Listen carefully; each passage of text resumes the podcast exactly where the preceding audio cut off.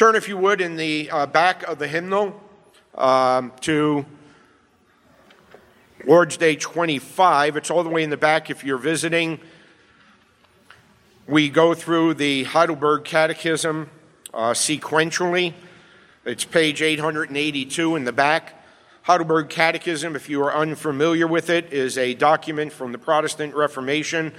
Uh, it uses a biblical and actually a method that Jesus himself used to teach, and that is uh, questions and answers. And though it is a human document, it is a biblical document in that it follows the outline of the book of Romans.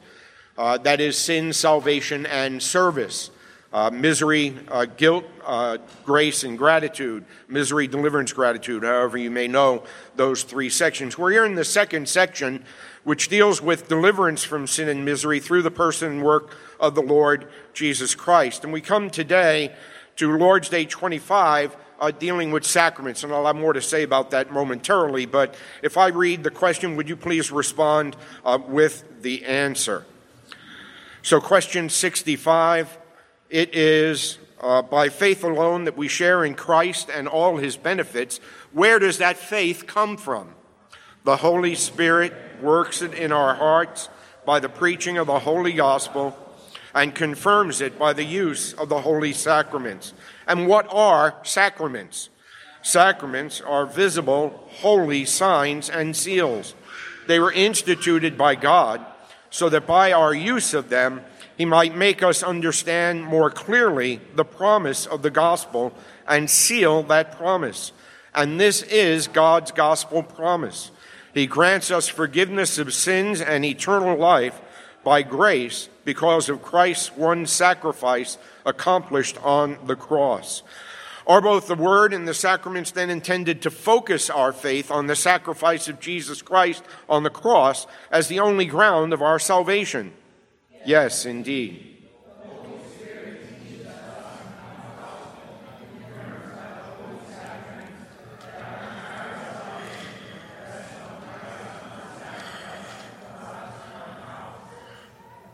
Very good.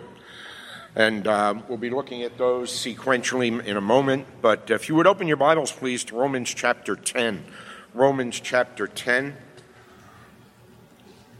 Now, a couple of things as you're turning there. One, the term sacraments might sound somewhat odd, but it is a, uh, a term that has been used in the church uh, down throughout the centuries.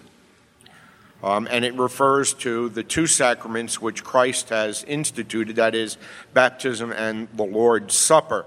And I hope to uh, adequately explain the use of that term uh, in the course of the sermon this morning. Um, the other thing that might seem odd is why are we turning to Romans chapter 10 uh, to talk about sacraments? And that is because the sovereign God has sovereignly ordained not only the ends which he has appointed, but also the means to those ends. It's very important to keep that together. And that's what we learn in Romans chapter 10. We're going to look just at verse 17, all right? Actually, we're not. Let's back up in um, verse 13. For everyone who calls on the name of the Lord will be saved. How then will they call on him in whom they have not believed? And how are they to believe in him whom they never heard? And how are they to hear without someone preaching? Now, if you've been here for any length of time, you notice that I skipped over a word there. And that is because this is talking about Jesus Christ being heard. All right? Everyone who calls on the name of the Lord, who's Jesus, right? How then will they call on Jesus in whom they have not believed? How are they to believe in him whom they have never heard. They've never heard Jesus, right? And how are they to hear without someone preaching? That is, when uh, a faithful man gets up and faithfully explains and applies this text, it's no longer Paul Murphy, Dan Ragusa, uh, or Tim Keller, whoever you want, uh, that you hear. Rather, it is Jesus Christ that you hear. That's what this text is conveying to us, right? And how are they to preach unless they are sent? As it is written, How beautiful are the feet of those who preach the good news, but they have not all obeyed the gospel. For Isaiah says, Lord, who has believed what he has heard from us? So faith comes from hearing, and hearing Christ. Hearing through the word of Christ. All right? God has sovereignly ordained the end, that is, salvation of certain individuals, and God has sovereignly ordained, along with the end, the means by which that end will be achieved or accomplished, and that is through hearing the word. All right?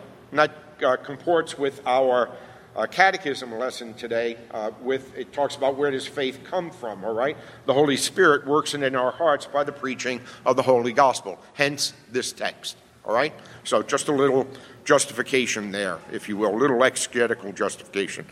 All right, four points uh, to the sermon uh, this morning. Uh, first of all, a preface. Secondly, uh, the purpose of the sacraments. Thirdly, the parts of the sacraments. And fourthly, the pointers uh, of the sacraments. All right, so preface, purpose, pointer, uh, pointers, and parts. All right, first of all, preface. All right, we've already talked about. Um, we're in the second part of the Heidelberg Catechism, and uh, previous to this, we've covered the nature of faith, the contents of faith, the benefits of faith, all right, and justification by faith. And here we're dealing with the sacraments. Now, if you are familiar with the Heidelberg Catechism, you might be somewhat um, quizzical um, because this section of the Catechism is 20 questions on two sacraments baptism and the Lord's Supper. Uh, so, uh, 20 questions, the next 20 questions are devoted to the sacraments. Uh, you might ask, why here? Why this section? Uh, and why so many questions? All right? Well, why here? Because we're in the second section of the Catechism dealing with deliverance from sin and misery through the person and work of the Lord Jesus Christ. And sacraments, all right, are pictures of salvation. As we'll see, they point us to the sacrifice of Jesus Christ on the cross. So, that's why we study about sacraments in this section deliverance from sin and misery through the person and work of the Lord Jesus Christ. All right? Secondly, why so many questions? 20 questions. It's a lot. It's a lot even for me. All right? Well, there's such great emphasis on the sacraments, uh, even though there's only one question on the Trinity, there's only one question in the Catechism on the church, all right? There's no questions on the doctrine of Scripture or the Bible, all right? Why so many? 20 on sacraments. Well, in 1563, when the Catechism was written, all right, there was a great controversy over sacraments, all right? Basically, there were four views, all right? There was the Roman Catholic view of the sacraments, which said that the sacraments actually save you, all right? In the Roman Catholic system of salvation, you are saved by means of participation in the sacramental system. Baptismal regeneration when you're baptized, and then increasing uh, grace through the sacramental system as you go on through life. And they believed there were seven sacraments, all right? More on that another time. The second view was the Lutheran view. And uh, I don't want to go into a, a, historical theology class here, but the Lutheran view was very similar to the Roman Catholic view, all right? Suffice it to say that, uh, that it was tied to salvation. Then there were, uh, then there were uh, Anabaptists, all right, and others who said that the Lord's Supper and baptism were insignificant. They were just memorials, all right? We remember, do this in remembrance of me. And certainly we celebrate the Lord's Supper in remembrance of Jesus, but it's much more than that, hopefully, as we'll see, uh, sign, all right? And they believed that baptism was a sign of faith, all right? So I'm getting baptized because I believe I am uh, demonstrating my obedience to Jesus Christ by declaring uh, my faith uh, to the world by being baptized as a disciple and a follower of Jesus, rather than seeing it as covenantal, all right? Uh, in line with other things uh, in the Bible, and we'll look at that today. Now, why do I mention that in this preface? Well, because there's still great confusion and controversy over the sacraments down to this day, all right? Roman Catholic Church, obviously, Lutheran Church. Actually, the Lutheran Church is divided um, in their views of sacraments. And the majority of Protestants today would not look at uh, the Lord's Supper and baptism as sacraments at all.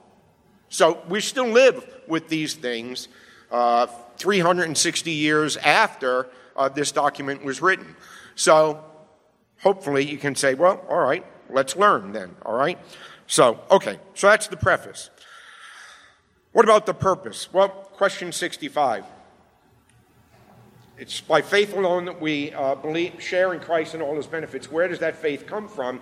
The Holy Spirit works it in our hearts by the preaching of the Holy Gospel and confirms it by the use of the sacraments.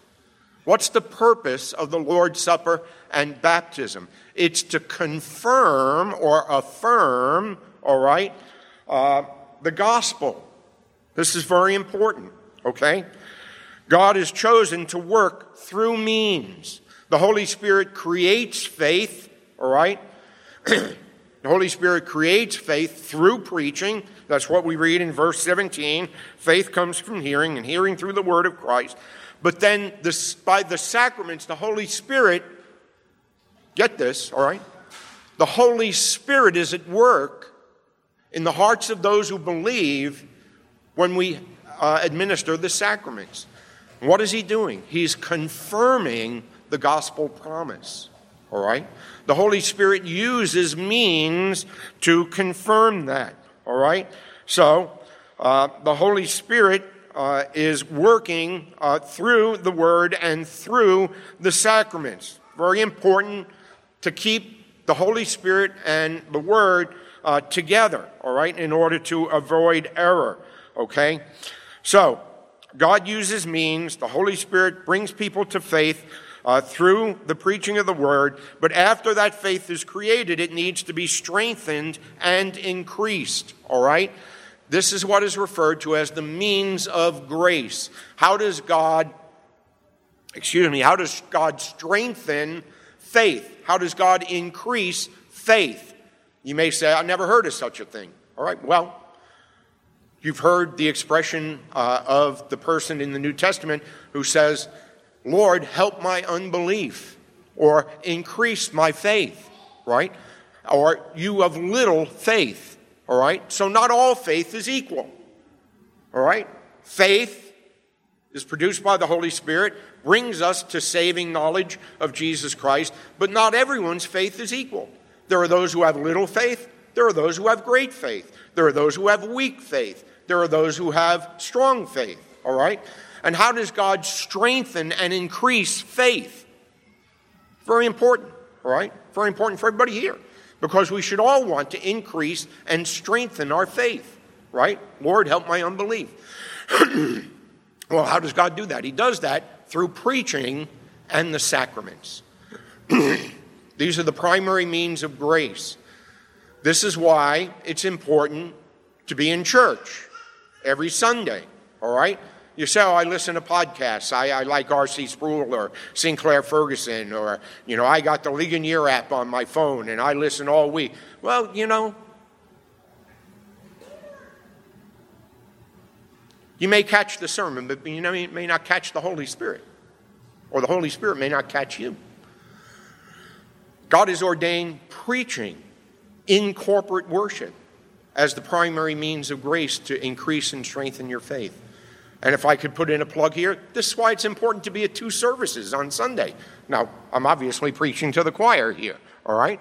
But if you want your faith strengthened and increased, you can't do it by skimping out on hearing preaching. All right? And podcasts or whatever, YouTube videos, don't cut it. All right? This is not self promotion, it's church promotion. All right? The church is the body of Christ, not your iPhone. All right? You don't have electronic pastors. You don't have electronic preachers, however much you might be edified by a word. All right? God has ordained preaching as the primary means of grace and the sacraments. When we celebrate the Lord's Supper, we do it here once a month. The frequency of the Lord's Supper is another question. It's very hard to nail down uh, a frequency of, for celebrating the Lord's Supper. We have settled on once a month, all right? And then baptism, whether it's baptism of a child or an adult, we'll deal with that another time, all right? God is strengthening and increasing faith by this, all right? So, very important. All right, after faith is created, it needs to be strengthened and increased.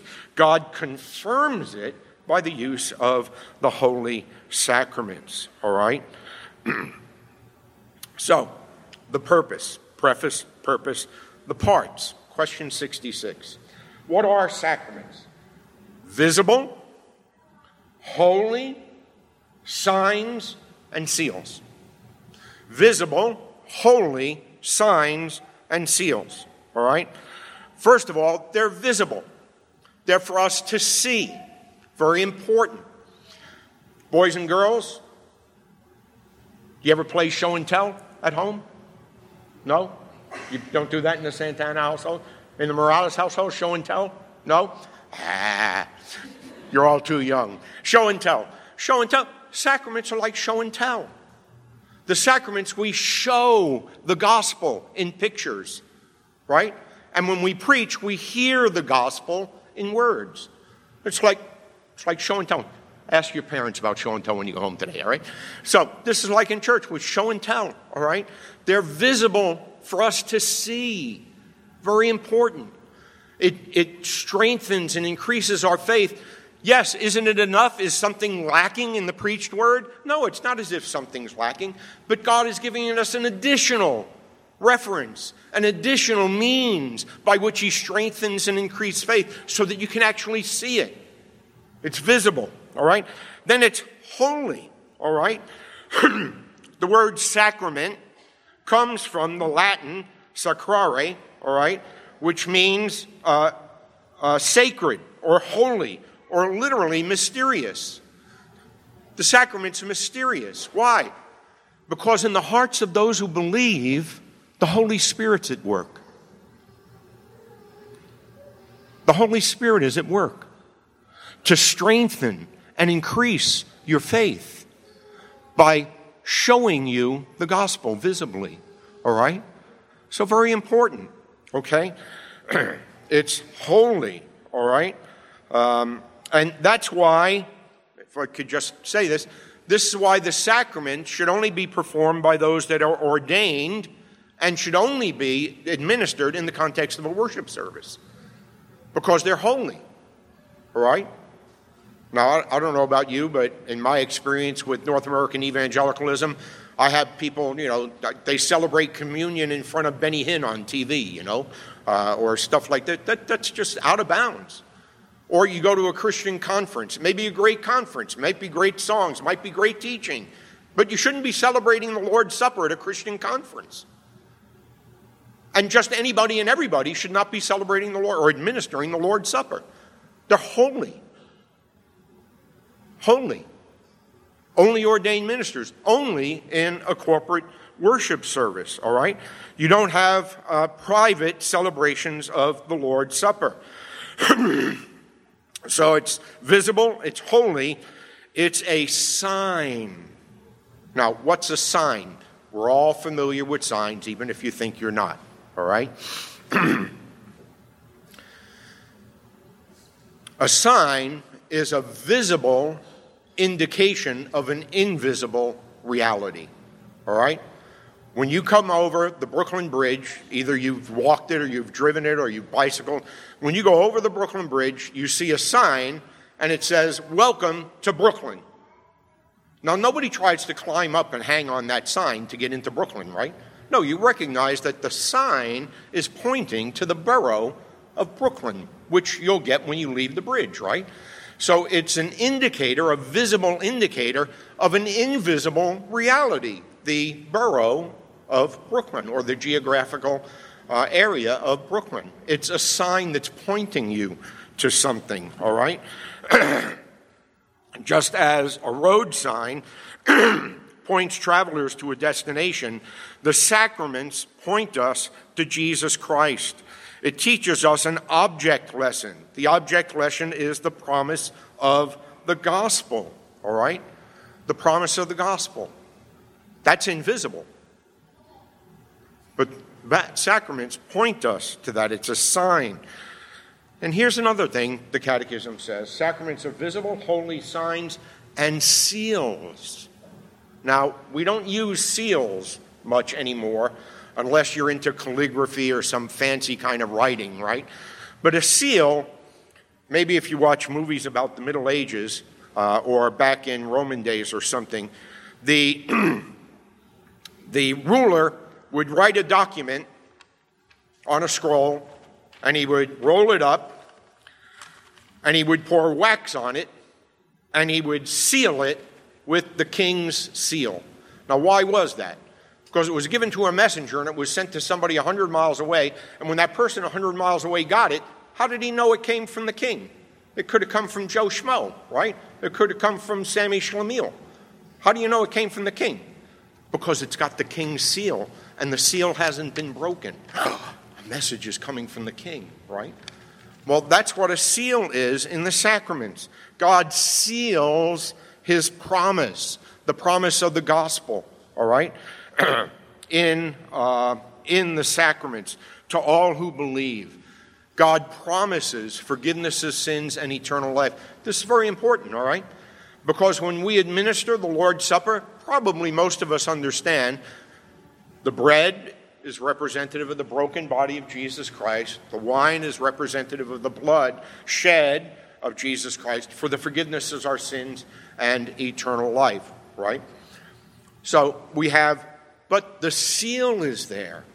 What God is intending to convey and to communicate to his children is that as surely as you see this, as surely as you touch this, as surely as you taste this, as surely as you smell this, as surely as your senses affirm and confirm the reality of the bread and wine, so sure is my promise that your sins are forgiven and you have eternal life, not because of what you have done, but because of what Jesus Christ has done for you. Believe that. And God, the Holy Spirit, works in the hearts of the hearers to strengthen us and to increase our faith. Thank you, Lord, that you assure me. Very interesting. Assurance is a perennial pastoral problem. I've been in ministry 35 years. I can't tell you how many times over the course of 35 years, both when I pastored in Michigan and pastoring in New York, people in the congregation have come or other Christians that I talk to and say, How do I know if I'm a Christian? I just think I'm not a Christian. Lack of assurance is such a perennial problem amongst Christians in the church. God has given us the sacraments to assure you that yes, your sins are forgiven. Yes, you have eternal life. It doesn't depend on the strength of your devotional life. It doesn't depend on the performance of your Christian life. It doesn't depend on how many times you've been to church. It doesn't depend on how many chapters in your Bible reading plan you read. It doesn't matter whether or not you slipped or you slid or you fell or you failed. It depends on the broken body and shed blood of Jesus Christ. Believe that. Believe that and be assured of your salvation. And then pointer. Question 67. Are both the Word and the sacraments then intended to focus our faith on the sacrifice of Jesus Christ on the cross as the only ground of our salvation? Yes, indeed.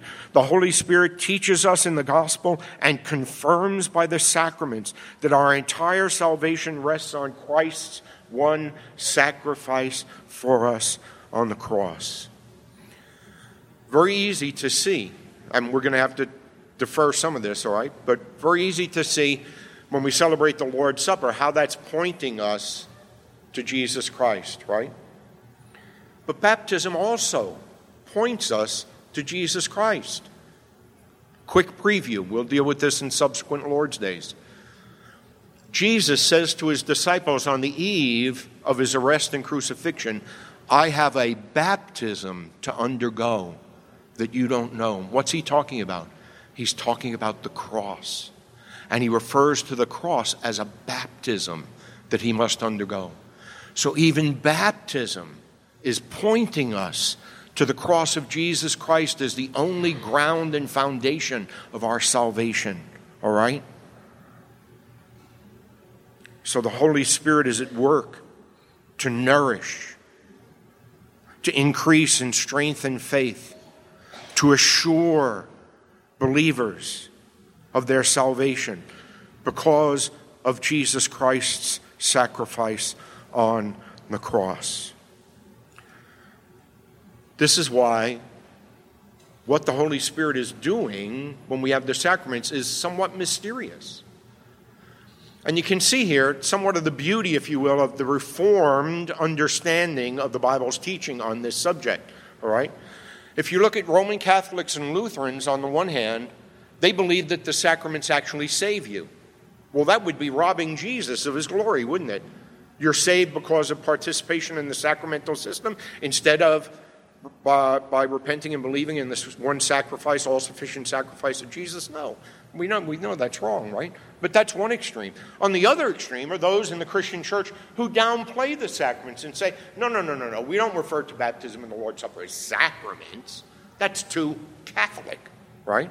No, they're ordinances. That's missing out. This is too high a view of the sacraments.